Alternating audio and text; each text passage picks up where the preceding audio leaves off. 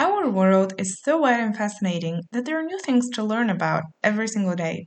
Not only that, but science never ceases to amaze us. That's why Je Science Donc Je Suis takes the mic for a monthly dose of scientific curiosity and hopefully satisfy your hunger for knowledge.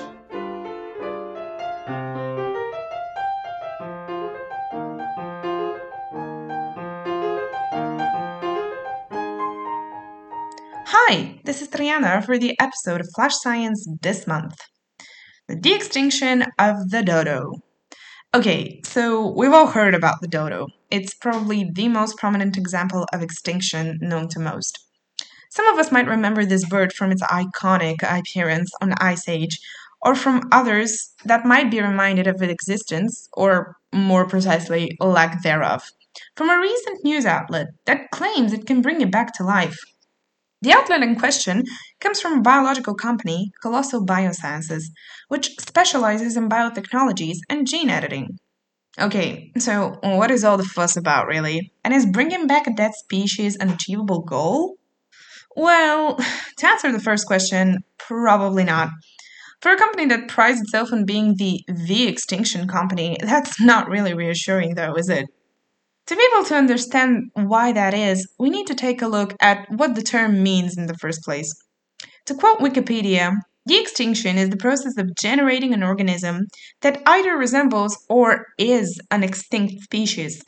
The process is also known as resurrection biology or species revivalism.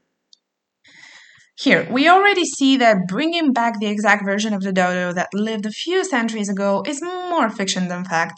The main goal of the company is to actually create more of a hybrid form of the dodo.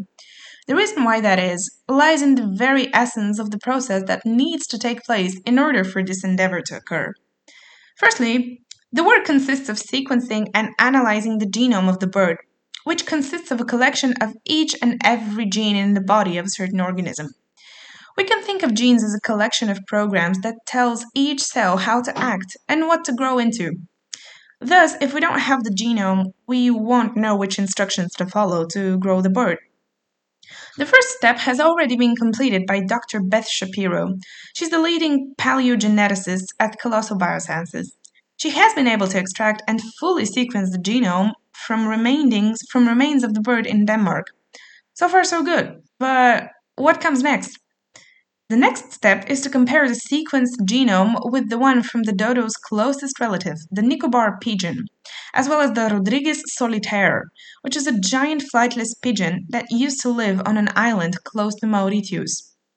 This comparison is necessary to see, well, what makes a dodo a dodo, according to Shapiro. The third step is arguably the most difficult one it consists of taking cells from the bird's closest living relative and programming it with the dodo's genetic material. The hopes of Shapiro and her team is to use what are known as primordial germ cells, the cells from which arise sperm and eggs, to resurrect the bird. This technique has been used prior in experiments which have created a chicken fathered by a duck.